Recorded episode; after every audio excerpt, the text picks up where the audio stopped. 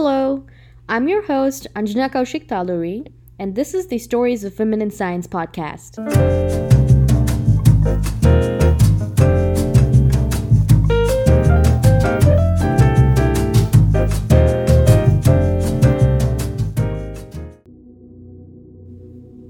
Galaxies are huge collections of gas, stars, dust, and dark matter, bound by gravity.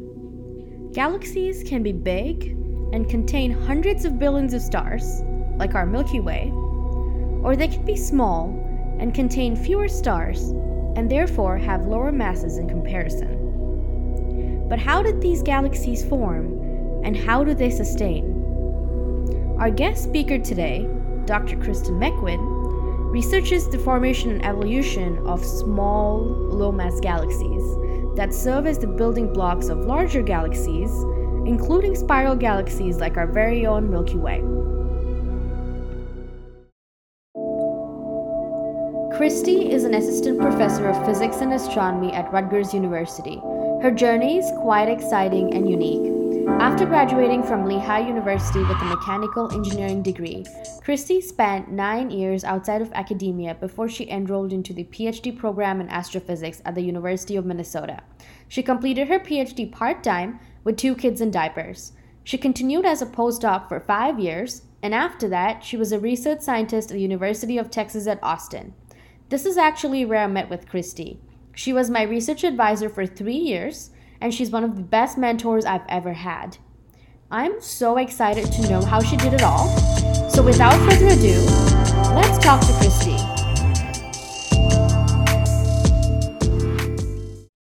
Hi, Kristy. Thank you so much for being here. It's so nice to see you. It's great to see you too, Anjana. It's my pleasure to be here. I'm excited about this. It's fun to talk to you. So, we have a lot of exciting things to talk about today, and I want to start with when you first realized that you wanted to pursue astrophysics? Um, and was this during your childhood?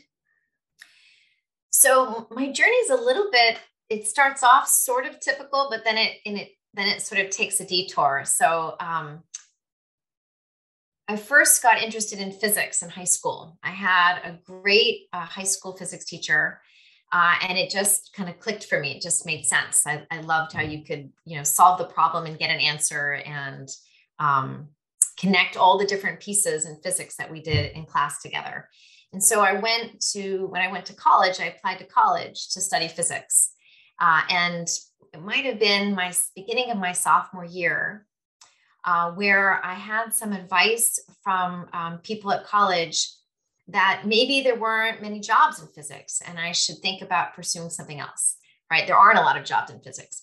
And so, you know, a number of people suggested that I look at engineering instead, that it's a more, you know, practical um, major. There are more jobs in engineering and it's very physics based. The classes are, are not dissimilar. And so I took the advice and I transferred into mechanical engineering. Um, but I, you know, not really fully understanding the landscape of what I was doing. And I remember calling my mom and telling her that I was changing majors and I was going to be an engineer. Um, and her and she was really confused and she she asked me are you going to drive a train? Well, there, you know there wasn't there wasn't a lot of um it, it, it was a bit of a, a, it was a bit of a leap let's just say for me to do this. Um and i said no mom i'm not i'm not going to drive a train. I'm, I'm going to study you know something called engineering. Um, but I, I, I, graduated from engineering in the end and um, took a job um, in business, in fact.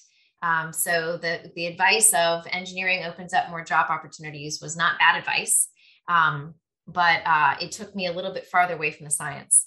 Um, but I thought this was a really interesting opportunity that I had in business. It was for a consulting firm.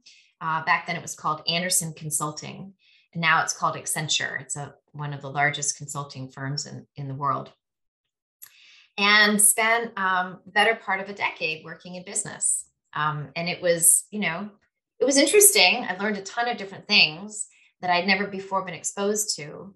But I ended up coming home at night and um, reading astrophysics textbooks. So, you know, I'd climb into bed and instead of reading some, you know, fun fiction novel or something, I, I would open up these textbooks and just start and start reading. And and it was slowly dawning on me that um, as much of a fun adventure it was to be in business, that maybe I really should refocus uh, and rethink my career and go back to um, what my original my original interests were. And so, um, you know, I decided at that point. In fact, I was living in Argentina, um, working at an environmental consulting firm. Um, but I decided that I, I needed to be an astrophysicist. So uh, I applied to graduate school back in the States um, and was accepted and started my PhD at Boston University um, and then never looked back. You know, while it was interesting for me in business when I started the classwork in astrophysics and, and kept moving forward, um, this is really what, I was meant to do. So it kind of comes full circle. And, and I, I started one way and, and, you know, meandered for quite a while, but uh, ended up uh, ended up in astrophysics. Wow, that's such an interesting journey, and it's very different from the usual stories that I hear. You know about how something in childhood inspired most people um, to pursue astrophysics. So thank you for sharing that. One thing that I think other students like me would be curious about is learning about how, you know, when you took a break from academia and you were in industry for that long, how was your journey back into academia? And like what were some of the challenges that you faced at that point of time and how did you overcome them? That's a really good question. Um, so there's a couple different pieces to that to kind of pull apart. The first was my own internal challenges and my own internal struggles. So deciding that this is what i want to do um, and then being feeling confident and having the skills to do it are you know two different things. Um, so you know, even applying to grad school at that point, having been away from physics classes for nearly a decade and facing um, the daunting challenge of taking the physics GRE, um, you know, was problematic. And I remember I was living in Buenos Aires at the time and I didn't have any textbooks with me. Um, and you couldn't just order a book from Amazon back then. Um, so I went to the public library and they had one college textbook in physics in the library. And so, and you couldn't check it out. Um, so I sat in the library for days upon days trying to reteach myself all of the classical physics problems so that I could take the test. Uh, and, and also just studying for the general GRE. And um, I did well in the general GRE, but I have to admit I pretty much bombed the physics GRE because I'd been out of out of those classes for so long. But there were challenges like that that I, I you know, I spent a significant um, amount of my time after hours trying to prepare for it. And then when I got into a school and started, um, you know, I, I'd forgotten a lot of the higher level math. I, I didn't remember a lot of calculus. So the summer before grad school, again, I sat down with this calculus textbook and tried to reteach myself um, a lot of the math. I'm happy to say I was more successful at that than mastering the, the questions for the GRE. Um, so that ended up being okay. So there were there were some just practical challenges of being away um, from school for so long and then being in a you know in a very academic uh, academic setting and a, very high level um, there was a, a, little bit of um, an on ramp let's just say. Um, but there were some other challenges too that uh, you know because i didn't fit the mold of most applicants not everyone knew what to do with me. And so you know i remember talking to one university following up on my application and and the um, the graduate uh, admissions committee actually said that to me. They said, We don't really know what to do with you. You have such an unusual background. Uh, and I said, Well, I'm going to be in the area. You know, I can stop by and chat with you. And they welcomed that uh, and got to know me a little bit because it was atypical and they were very open minded about it.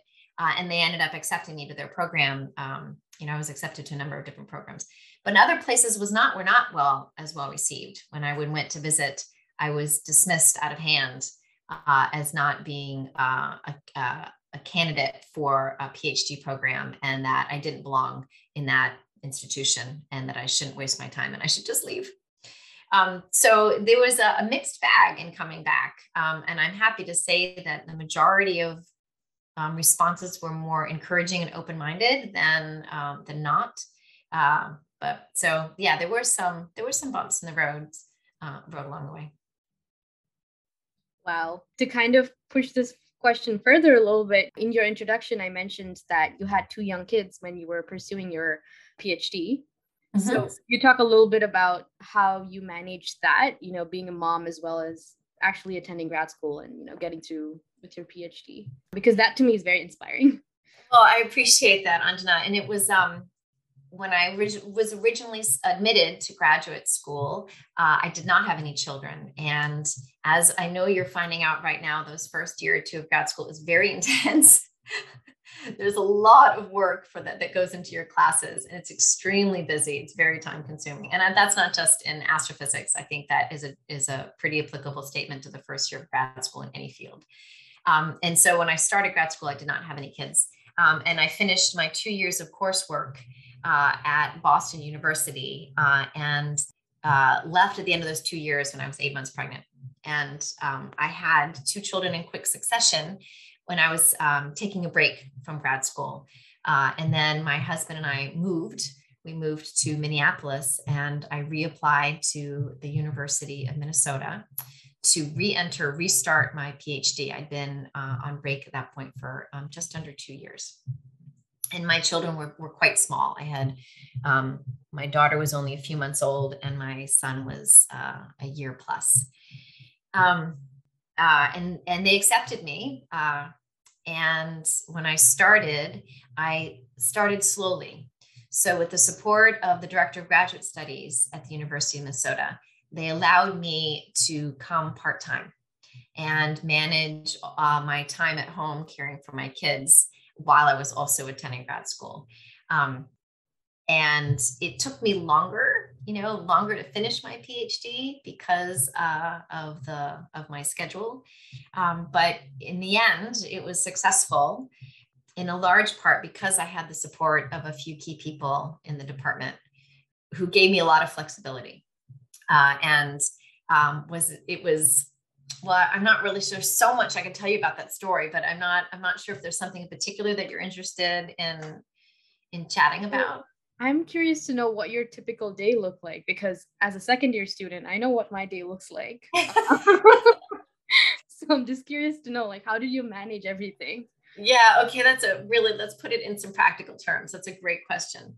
Um, so when my kids were really little um, uh, my husband was working a ton of hours. Uh, and so we hired somebody to come into the house for uh, 15 hours a week. And so she was there 15 hours a week, and I would go and use that time. I, I drive to the University of Minnesota, and I would spend that time um, doing research. And I had, I was extremely structured. I had this to do list that broke down like every little task and I sat down and would just power through it. And if anybody tried to talk to me, I'm like, nope, nope, can't do it. Like this is this is my time here. You know, you can't talk to me. Um, and uh, and got as much in in this you know small amount of time per week that I possibly could. And then when the kids got old enough to go to preschool, um, a few hours a day, I added in a different structure where I would set, um, you know, preschool doesn't last for very long, right? It's only a few hours in an afternoon every day. Um, and so I would set everything up. I would I would set up my desk um, with everything that I needed, and um, I'd make sure that I had everything to go. And as soon as I dropped off my kids at preschool, I'd race back and I'd sit down and I would just, you know, fly as fast as I could until the clock turned whatever hour and I went to pick my kids when they started uh, to be in school a little bit longer and they would go like in the mornings, my husband and I would arrange a weird schedule. So I would wake up super early in the morning and I'd leave for the university by like 6 a.m. And he would be there to get the kids on the bus by 8 or 8:30.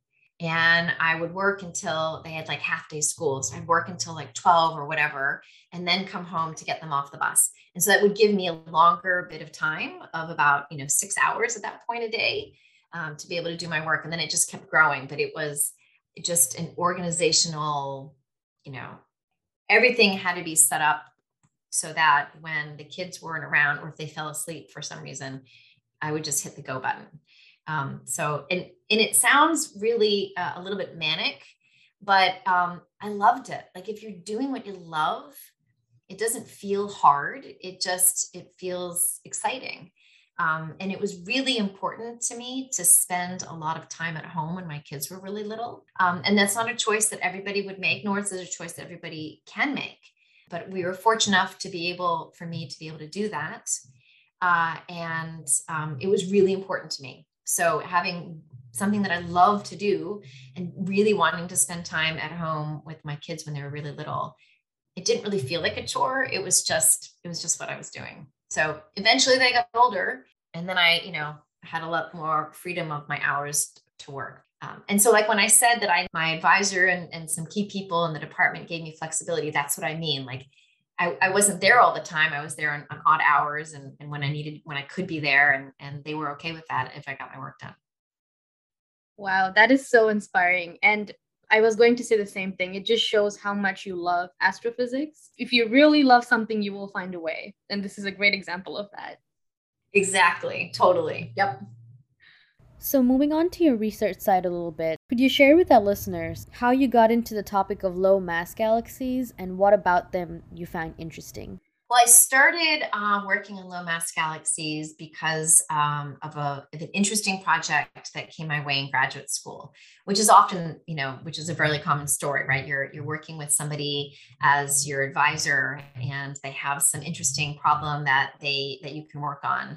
And uh, my advisor was Evan Skillman at the University of Minnesota, who works a lot in low mass galaxies, and he had this um, interesting project to try and measure the characteristics of burst of star formation in low mass galaxies. Um, and so that's where uh, I've done some previous work with other advisors, like at, the, Boston University and such, um, where I started my PhD. Uh, but it's really this project with um, with Evan that uh, in, in lo- that I started working low mass galaxies.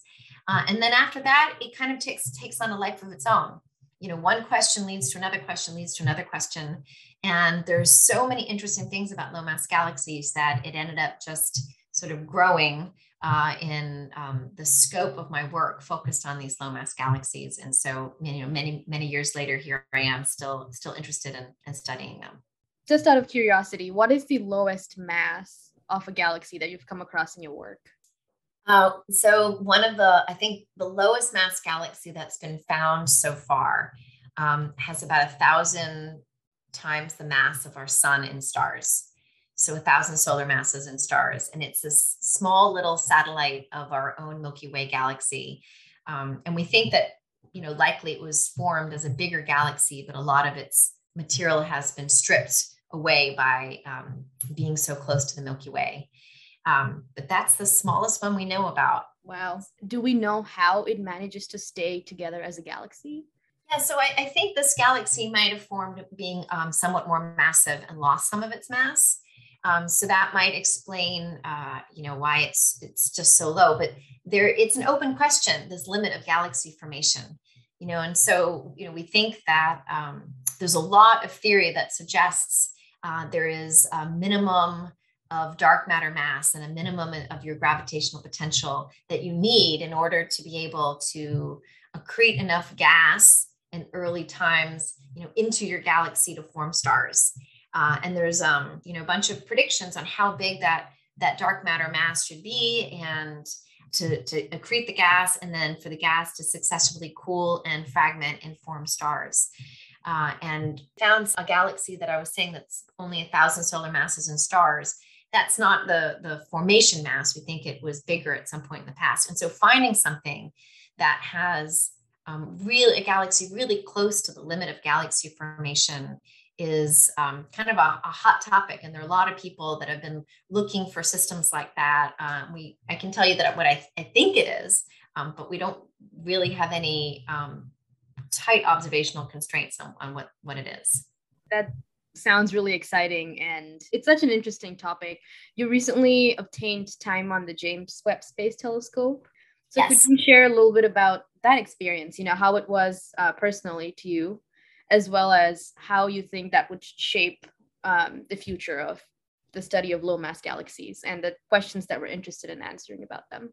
So, uh, in fact, it, it ties into your previous question about, you know, the limits of galaxy formation. And so I'm going to kind of address the science question that I wanted to address with James Webb, and then I can talk about, you know, what the process is like. Um, in, in this so when galaxies are first forming, you know, they start with some sort of dark matter over density, some dark matter halo, and they accrete gas into these halos, and the gas, you know, will will cool and fragment and form stars.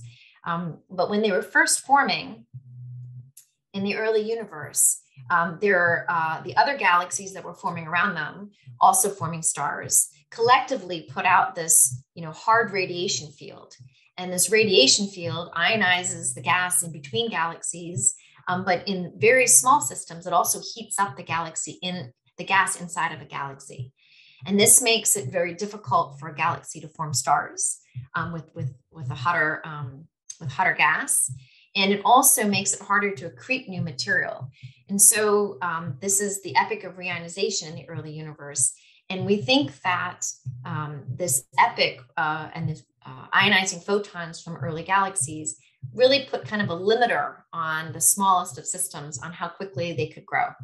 And maybe some of them are kind of arrested in their development, or maybe some are kind of teetering just on the mass threshold where uh, reionization may have slowed their growth or made their growth pause.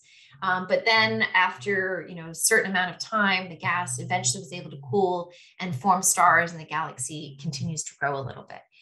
And we have found a galaxy in the nearby universe called Leo P um, that seems to fit in this characteristic mass scale where it was sort of teetering on being um, having its growth and star formation uh, arrested by reionization for what for a little while, but then potentially cooling the gas cooling and, and reforming stars.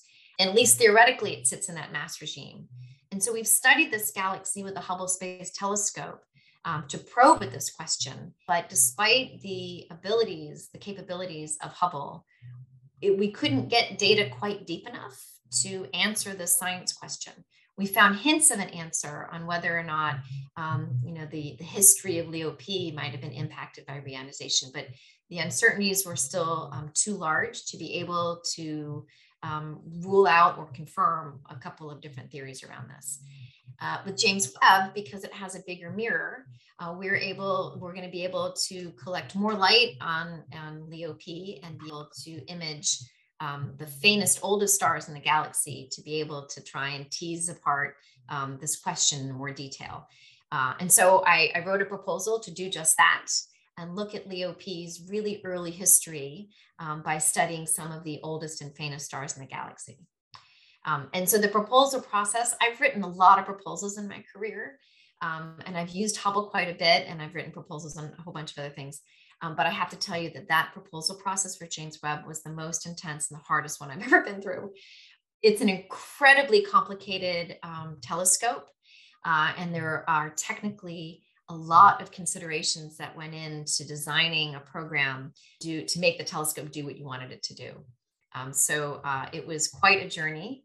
Um, and I was, of course, really excited to have the program selected. So I'm excited about getting the data, but it was um, it's an incredible piece of engineering that telescope. Yeah, congrats for getting that opportunity. You know, it sounds really exciting. We talked about your experience as a graduate student and up until getting your PhD. So what was your career after that? So I, you know, I tend to stick to this non-traditional path. so, you know, I didn't go the traditional physics undergrad or astrophysics undergrad right into grad school. I did physics, meandered into engineering and business, came back to grad school, then took a slow road through my grad school with my children. Um, and so when I graduated, I decided to be non traditional yet again. Uh, and uh, by the time I graduated, my children were already school aged, and I had a lot more flexibility to be able to dedicate to my career. Um, but I wasn't prepared to move quite yet. Um, so, the typical path, of course, after you get your PhD is to apply for postdoctoral research positions, which are two to three year positions with a scientist at another institution, someplace that you haven't done your PhD. And you, you know, you get more mentorship often, uh, and you can continue working on interesting questions. Um, and then in our field, it's not uncommon to apply for a second postdoc position where you might move again for a couple of years and get to work with some other people. Well, that was um, a more challenging proposition um, for me. I think it's a challenging proposition actually for many people.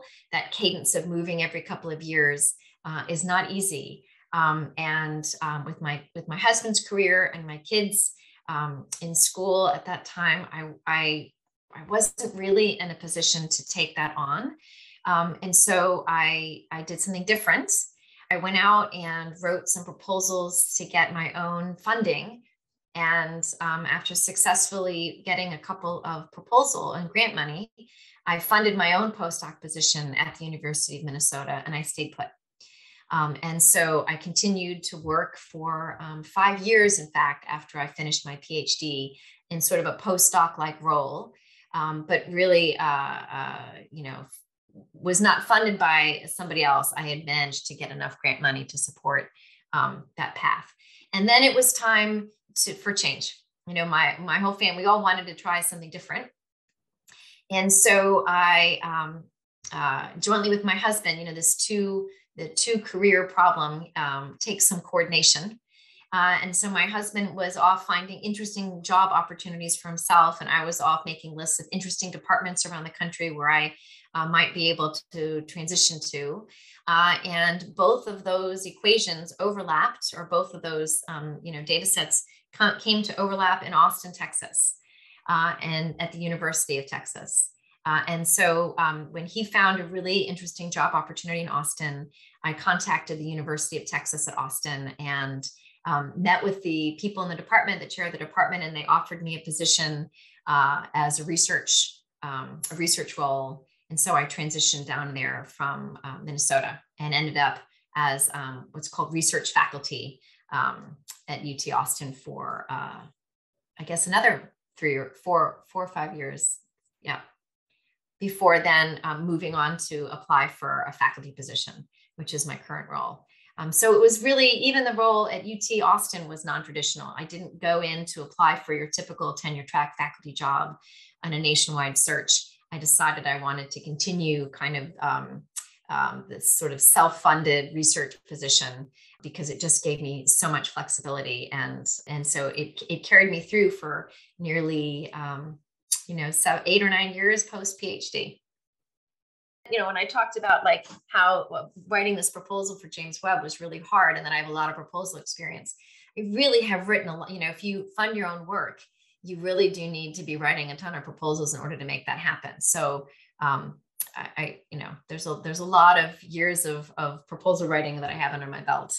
Um, just because that was the nature of the beast, that was the type of, of uh, position I crafted for myself. Wow. I mean, that's such an inspiring journey. One of the main reasons I wanted to ask you this question because we're only aware of the traditional path, but we don't realize that there are these other paths that you can take based on what you're interested in. So this is great to listen to. Thank you so much for sharing that. You're welcome. And um, you know, what is it? Necessity is the mother of invention. So this is this is I crafted this not because I knew about it, but because I needed to craft it this way, or I desired to craft it this way with my very family um, driven in the early years of my child rearing. Um, so and it and it's not without its challenges too. Um, you know, but uh, it it was um, if I had to do it all over again, I would I would try to do the same thing. It was a really good fit for me, um, personally and professionally. So, in your career, can you tell us about an aha moment? You know, like kind of when you had a breakthrough. Um, you know, I sort of feel like there are aha moments in almost every project. So uh, I don't know if there's one that stands out, but the whole kind of life cycle of a project in astrophysics is you may come up with a question or something that you think might be interesting to study and you um, write a proposal to get the data to do the work and um, once you get the data, you have to, you know, reduce the data and analyze it. And then it either shows what you think it might have showed, what you wanted to see, or maybe it doesn't. Um, and you start kind of putting together and crafting, you know, the background and the story around the results. And you get to a certain part, at least I do, in this life cycle of a project, where um, you need to now connect in what you what your figures and plots are showing you, what the data is showing you, with how this fits into our larger understanding of the universe and or the galaxies or whatever whatever particular topic it is. And there's usually an aha moment at that point right? I mean even if the data is suggesting um, what you thought it was going to find um, there's always something in there that's a little different. There's always some little um, nuance or sometimes it's a big thing that you weren't expecting Um, and so grad, there's always a period of a project where I'm grappling with that. And I'm, I'm reading papers from the literature to give me context for, you know, what other people have done and how this, you know, new, new piece of information might fit into what we already know about um, some topic. Uh, and there's almost always a moment where the light bulb goes off. Ah, I see it. That's the connection. That's how it fits together. You know, this is really what attracted me to physics way back in high school is that it just makes sense, right? When you can put these things together, and whether it's something that somebody's showing you that they already know, or if you're doing it in research and making that first connection yourself, um, it's those little moments that I would call my aha moments that happen almost in every project. And that's really what that's really what we're going for. It's that little nugget that um, is is so exciting uh, and um, you know often worth the wait. So um, one question that just occurred to me as we were talking about this is I have some friends who are curious to know what it takes to become a graduate student. You know, they're at the crossroads and they're wondering if they should get into grad school or not. So, how would you think about it? You know, whether you should pursue graduate school or not? I think it really, um, I don't know if there's just one particular sign. Well, actually, I, I, I, I will, yes, there is something, and that is if you can't see yourself doing anything else more than this, you know more than grad school if this is really stands out far and away above anything any other opportunities then that to me is a is a clear sign that um, it's it's something worth pursuing. Um, you know grad school i often joke that it's um, a phd is often uh, a degree in persistence. You know it's it's it's long. There are a lot of years and um, it can be very consuming Um, and so if you're entering grad school or thinking about entering grad school, but you're also interested in all of these other options in your career, you know, it it it might be a longer road because it, it truly it's persistence in the end, I think, and determination um, that to complete a PhD is it can only really be successful, I think, if it's fueled by um, uh, I know passion and love for it above everything else. Um, so if you're if you've got all these other interests and are somewhat distracted by them, it, it may be a harder road because you might not have that you know all-consuming passion for it to stay the course uh, and complete it. That's that's really great advice. Uh, thank you so much for sharing that. Another thing I was curious about is if you could go back to you know when you were in graduate school and give yourself advice based on what you know about the future, what would that be? Uh, let's see. I think I think the advice would be it wouldn't really be pra- it wouldn't be about anything pragmatic of like how to do your career or anything like that. I think it would just be a reminder don't compare yourself to others. Find your own journey, you know, do your thing that makes you happy um, and do it well, you know, work hard uh, and the success will come. Um, and don't compare yourself to everyone else. I think that's a, a trap that we all um, fall into in, a, in our society, especially with social media. That you know we're we see um, often some of the successes that other people have, and sometimes it's curated successes through social media. And I think there's a tendency in our society to create what you know I, I think of as a composite person, where you see this this little success from this one person and then you hear about another success from another person and then another person. And then suddenly you've crafted this composite person that has these successes in all these different areas and it's not real. And it can be um, it can be uh, demotivating and make it a harder road than it needs to be because i think you know there's there's tons of interesting science questions out there and there are many many ways to define success and so I would remind myself when I started graduate school, I very much had that mentality of I'm, I'm here and I'm going to do some fun things and I'm excited about it. Um, and I think at some point you kind of get caught up in things a little bit and for, and I think I forgot that for a little while. And so I would want to go back to my graduate student self and remind her, you're doing great. Don't you don't have to compare yourself to anyone. You know, you've got your own measuring stick um, and and you're doing it your way and you know bravo. Yeah i mean this is so important that it applies to any field you know? Any, field. any, any person any field and i think it's a it's a trap that um that as a i think it, it, as a woman it's an easy one to fall into. I think it affects everybody but um, I, I do think that um, as at least you know i think it, it can be something that women are more likely to fall into uh, and it's it's not it's not helpful. So what would your advice be um, to all students you know aspiring to be scientists and especially uh, female students? Well there's a there's probably like a flip side of to the comments that i just made about not comparing yourself to others um, and that is um, you know it's your journey and um, you know if you're uh, um, it's your journey. And so if, if you know you need to be true to yourself and make it work for you. There are many people um, along the way that told me i couldn't do it or that i shouldn't do it or um, were disparaging or dismissal of my successes because i took this non-traditional path. Um, being a mom and working part-time in science um, was not uh, always respected by others. Um, and uh, you can listen to those voices um, or you can ignore them and listen to um, yourself. And so I, think that, you know, as a, as a woman in science and as a mother in grad school, I certainly had my fair share of um, comments like that. Um, and I, but I, I'm not alone in that. I think a lot of people face those and you really just need to to um, follow your own dreams. And it's doesn't matter if they think that they that i shouldn't succeed um, it's irrelevant.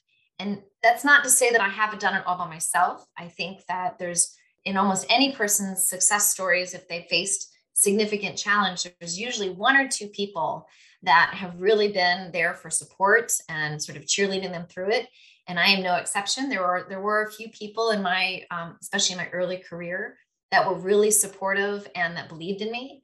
Um, and so you can kind of just you know try not to listen to those 10 voices that are telling you that you're not going to do it and you're not going to make it and listen to your own internal voice and the voices of maybe a select few of those around you that are um, that are cheerleading you and championing your path um, so, I mean, and that's not just applicable to astrophysics. I, you know, it's applicable to any career.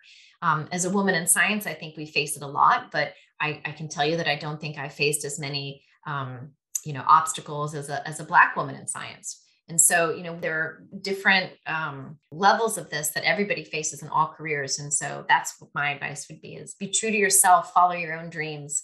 Um, there are always going to be naysayers and just try to ignore them the best you can. Thank you so much for that advice. Um, I, I think it applies to, you know, everyone listening. So I, I really hope that our listeners took away some great things from our interview today. So I'd really like to thank you for your time and thank you so much for being on this interview. It's been so much fun to see you, Anjana, and to be part of this. And it's just so inspiring that you're doing this. I mean, it's it's really great. And I know how busy grad school is. And for you to find the time to do this is um, is just really amazing. So congratulations on that. Thank you so much. Thank you so much, Kristy. So nice to see you again. You too, Anjana. So that brings us to the end of episode three. Thanks for listening. Please stay tuned for more exciting episodes.